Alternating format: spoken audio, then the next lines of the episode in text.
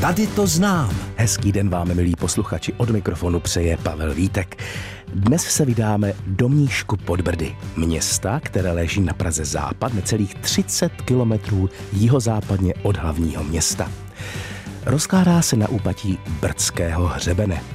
Jeho dominantou je půvabný zámek obklopený zámeckým parkem a na kopci nad městem se tyčí barokní areál známého poutního místa Skalka.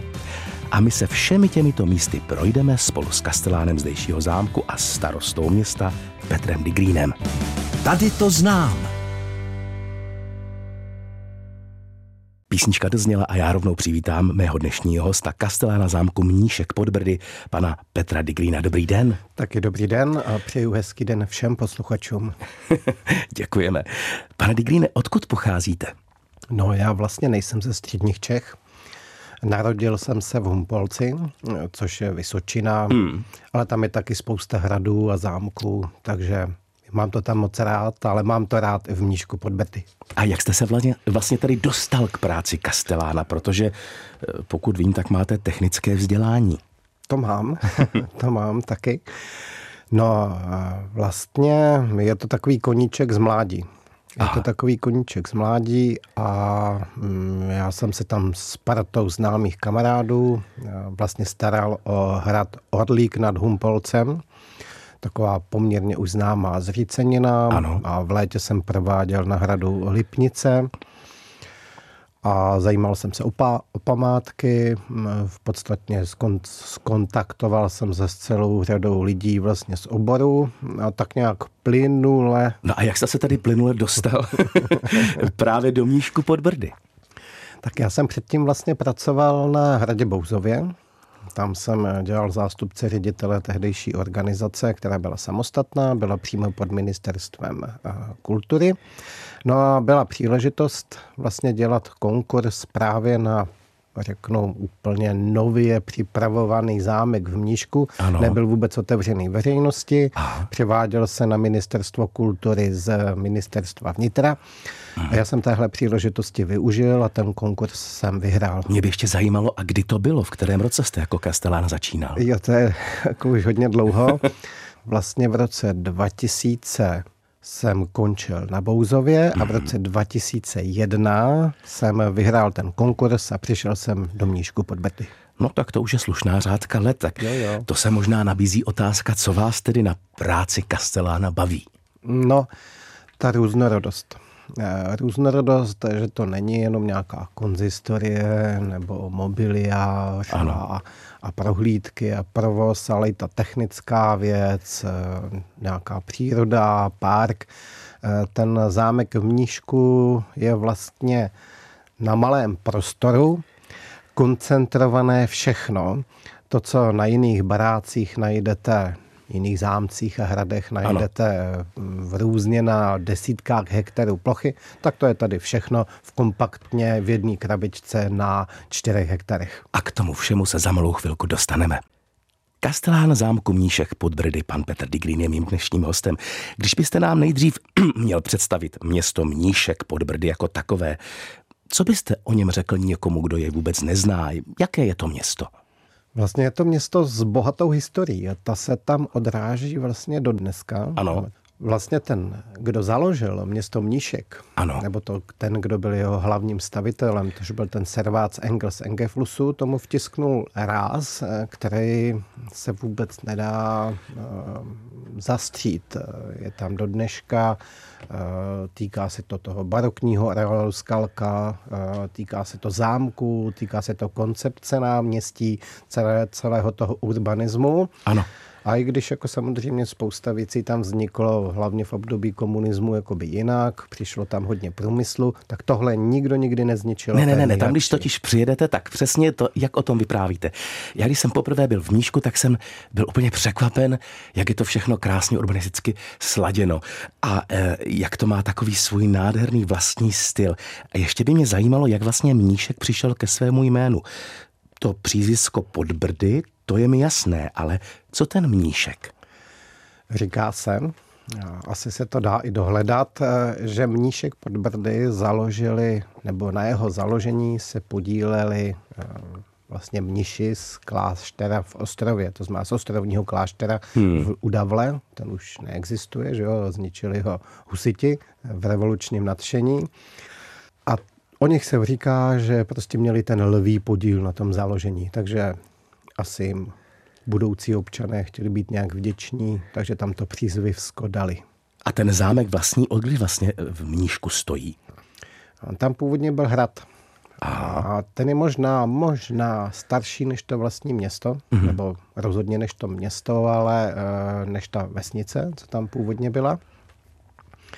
A strážel takovou stezku, která vede ze Salzburku a přes Domažlice a, a ty další přes tu Šumavu se přehoupne až sem do Prahy. Říkalo se i Zlatá stezka nebo Solná stezka, bylo to důležitá dopravní tepna. Ano. Vlastně to je jak dneska ta D4, tak zhruba, zhruba v těch místech to i vedlo. No a v podstatě eh, to bylo to založení, to byl ten hrádek, který tam vzniknul a teprve za dlouhou dobu, řeknu hmm. za nějakých dalších 200, 250 let, ano. Eh, ten hrádek byl de facto zbouraný a na jeho místě vzniknul ten zámek, ale v půdorysu toho původního hradu. Takže takhle to nějak asi. Aha, to já jsem si vždycky právě říkal, když jsem byl na nádvoří, že to je takové, takové zvláštní, takové. A kdo kdy na zámku bydlela šlechta? Vlastně až do 45. Jo, skoro až do 640. to znamená 1945. Uh, ale pak to vzalo rychleji spát. A co potom tedy bylo se zámkem po tom 45. Uh, roce? Uh, klasika, kdy vlastně ty majitelé byli označeni za kolaboranty a byli vymístěni všichni. Oni odešli do Rakouska, kde měli další mm-hmm. majetky. No a ten zámek v podstatě jakoby s celým tím dvorem a dalšíma věcma získával různýho, různý majitele, různě se to tam střídalo. V podstatě to skončilo na ministerstvu vnitra a byl tam archiv pak. Ano a závěrem, než si pustíme písničku, kdy se tedy potom otevřel pro veřejnost? 2006, to si pamatuju jak dneska. Kastelán zámku Mníšek pod Brdy Petr Digrin je mým dnešním hostem. Pojďme se teď podívat, pane Digrine, dovnitř, do zámku. Než řeknete ty okruhy, já mám jednu otázku. My, když jsme tam hráli noc na Karaštejně nebo postřižiny, tak jak jsme měli šatny tam dole, uh-huh. tam byly takové zvláštní dveře tajné, jako by vypadaly a za nimi byly takové schůdky a tam byl takový jako bazének nebo něco jako velká vana. A já jsem toto nikdy na žádném zámku neviděl, takovouhle utajenou koupelnu. To byly nějaké lázně? No, no úplně přesně jste to trefil. Jo, byly to lázně, vlastně oh. koupelna. No, řeknu vám, no. jsou tam lázně, je tam elektřina, je to vlastně komfortní. Já bych tam hned bydlel, ale pojď, pojďme se spíš podívat na ty okruhy. E, jaké tam máte možnosti? Vlastně my to máme rozdělené na takové ty klasické okruhy, eh, kdy představujeme hlavně právě to bydlení té drobné šlechty eh, na konci toho 19. a 20. století, hmm. takže vlastně jako ta první republika. Jo. A jak jste tady mluvil o těch lázních, to právě k tomu jakoby patří. Eh, to byla ten těžký komfort eh, ano. té eh, šlechty konce 19. století, kdy si tam prostě udělali ten bazén. Ale ten my to bohužel neukazujeme, protože to, to už bychom si neměli kam ani hlavu složit. Ano. A, ale v té, té, v té klasické nabídce nabízíme dva okruhy. Jeden je vyloženě za, zaměřený na takové to reprezentativní křídlo, to, co čím jakoby machrovali, to, co ukazovali ty hmm. šlechtici, to, co oni považovali vlastně za svoje kořeny. A to je prvních 13 místností. Ano kde jsou všechno takové ty klasické místnosti, kaple a jídelny ano. a obýváky ano, a ano. tak, salony. Prostě tak, jak žili. Tak.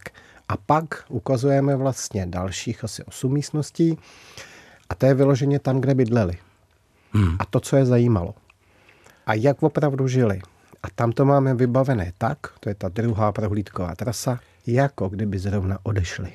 Aha. A třeba se zrovna objeví a když tam někdo je na prohlídce, tak možná třeba paní hraběnka nakoukne z vedlejších dveří, nebo si tam zapomněla buchty.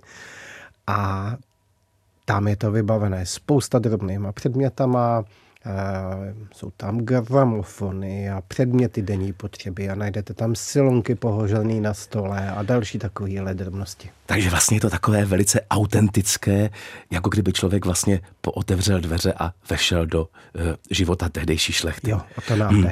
A co tam máte připravené pro děti? Nějaké pohádkové prohlídky? Hmm, to je jako by ten náš druhý obor, hmm. tam na to se zaměřujeme taky hodně.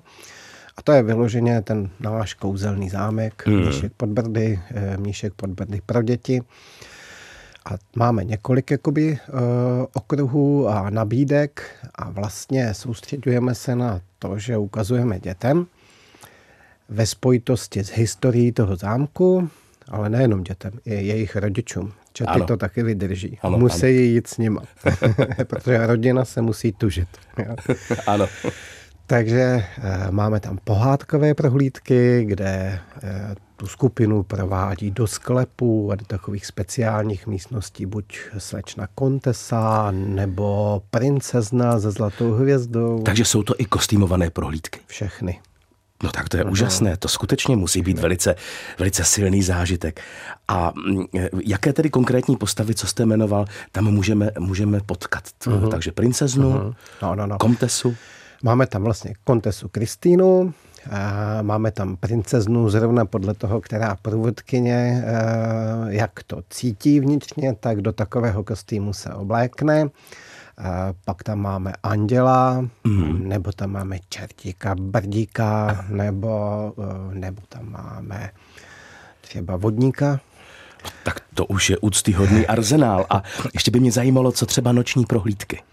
Eh, děláme, ale musím říct, že ne příliš. Ano. Eh, jsou opravdu, my jim říkáme, kostýmované. A spíš jsme jakoby se zaměřili na takové prohlídky, říkáme jim kostýmované, divadelní a spíš jsou to jakoby příběhy. Že nás hrozně baví příběhy dělat a přijde nám to, že i jako obecně lidi baví spíš příběhy než nějaké obrazy. A o ty nám jde a tak zkoušíme různé příběhy ze života té šlechty.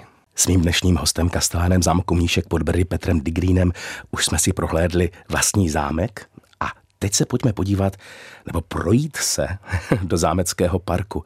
Jak je velký? Má asi 2,5 hektaru, takže není nějak zvlášť veliký eh, ten park. Ale působí teda větším dojmem. Jo, jo, protože vlastně uprostředka je posazený ten zámek. Ano. Eh, on je na takovém břidlicovém terénu, vlastně na svahu eh, a v podstatě tím, jak ho obepíná ten park, tak on potom narůstá o tu plochu, kterou zabírá to vlastní těleso toho zámku.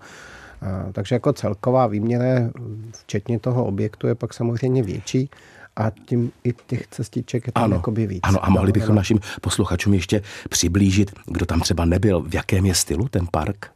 No, vlastně my, když jsme v tom roce asi 2000 nebo 2001 přebírali ten zámek, tak e, park byl jako, jako opravdu hodně zdevastovaný. Mm.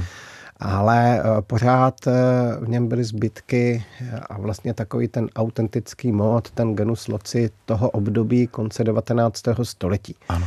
Kdy vlastně hlavně ty majitelé jmenovali se Sheldingové, byli takový natěšený z těch různých zážitků ze zahraničí, hmm, hmm. jako třeba z Egypta a tak, jak jezdili z Afriky. A ono to tehdy hrozně frčelo, ten romantismus. Ano. Takže tam nasekali do toho parku spousta takových drobných stavbiček, z nich některé teda nepřežily, ano.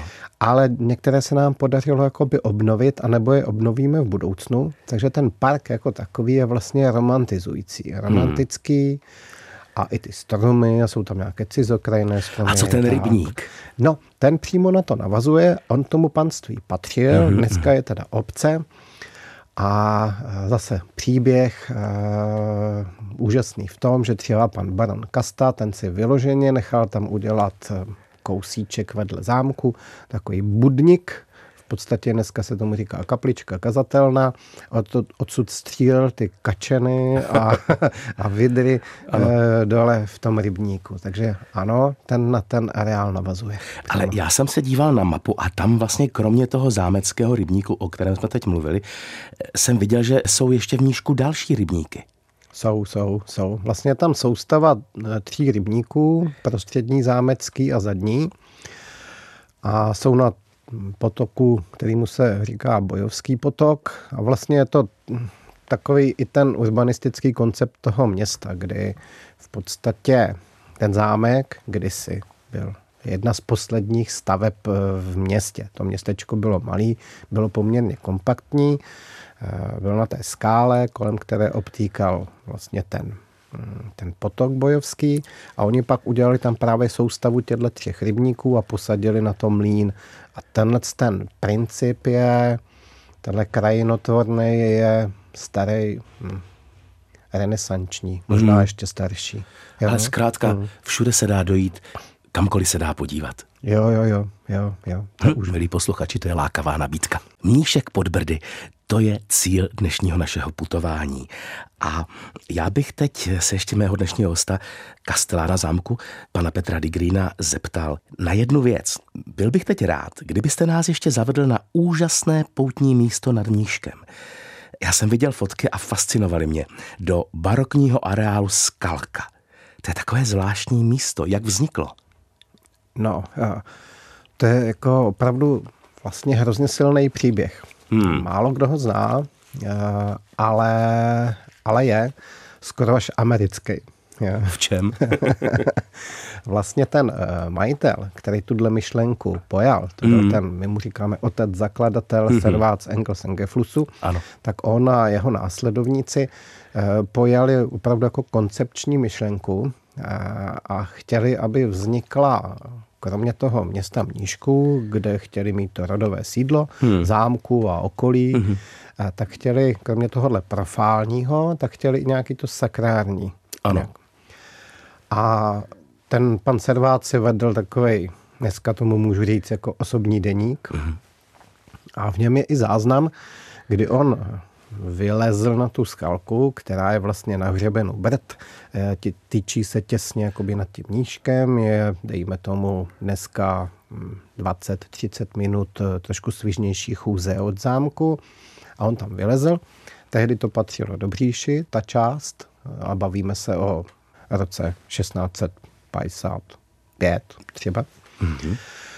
A kouknu se dolů a píše, že pojal myšlenku ano. A, a tu pak uskutečnil a trvalo to ještě několik, třeba 200 let, než se to stalo a pojal tu myšlenku, že nahoře bude ta kaple, klášter, všechno, ta sakrární část a dole v tom moři bude právě to městečko. A co všechno bychom tam našli dnes? Jo tak dneska je tam vlastně eh, ta kaple, která je ústředním motivem toho celého areálu, patří Máří Magdaléně a je to vlastně, nebo měla to být a je kopie vlastně kaple, kterou najdete vlastně u Marseille blízko. Hmm. Takže je to jako, řeknu, z Francie. A ta Máří Magdalena byla taková jeho osobní patronka toho serváce Engla. On si ji hrozně vážil. Ano.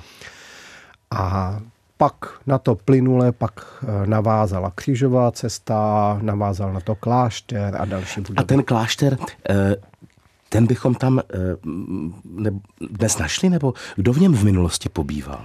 Tam se vystřídalo vlastně několik řádů hmm. kněžských.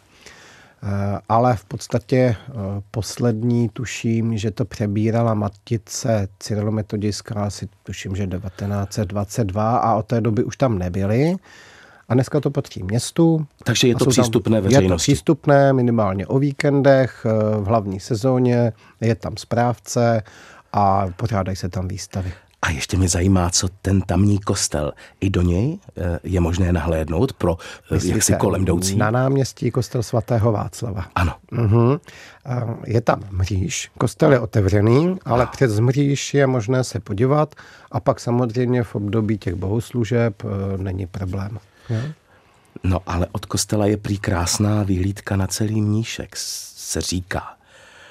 Od toho kostelíka svatý Máří Magdalén ano. na skalce nádherná. A kam až je možné dohlédnout? Vlastně to, co umožňují hřebeny. To znamená, že jestliže z těch, eh, z toho hřebenu, toho skaleckého, to znamená z brd, se podíváte přes mníšek dozadu, tak vlastně vás zarazí až ty nejbližší vrcholy, což jsou vlastně vrcholky směrem k Vltavě, kde to tam trošičku jako vyjede do kopečka, pak to padá do toho vltavského údolí. Ano, ano. A když je jako opravdu hodně dobré počasí, tak je vidět až na Šumavu. No tak to je krásná vyhlídka. Jo, jo. Široký pole české země lána. Pane Digrine, já vám děkuji za dnešní návštěvu ve studiu, za to hezké povídání o zámku Mníšek pod Brdy. Nejenom o něm, ale o tom parku a o celé té přírodě a památkách kolem. Já myslím, že to je velmi lákavý takový výletní plán a já jsem hlavně rád, že teď už víme, kam a kdy přesně můžeme jít. Tak ať se vám daří. Vám taky i všem posluchačům a už se na ně všechny těšíme na zámku v Mníšku. A Pavel Vítek se na vás, milí posluchači, také těší opět za týden.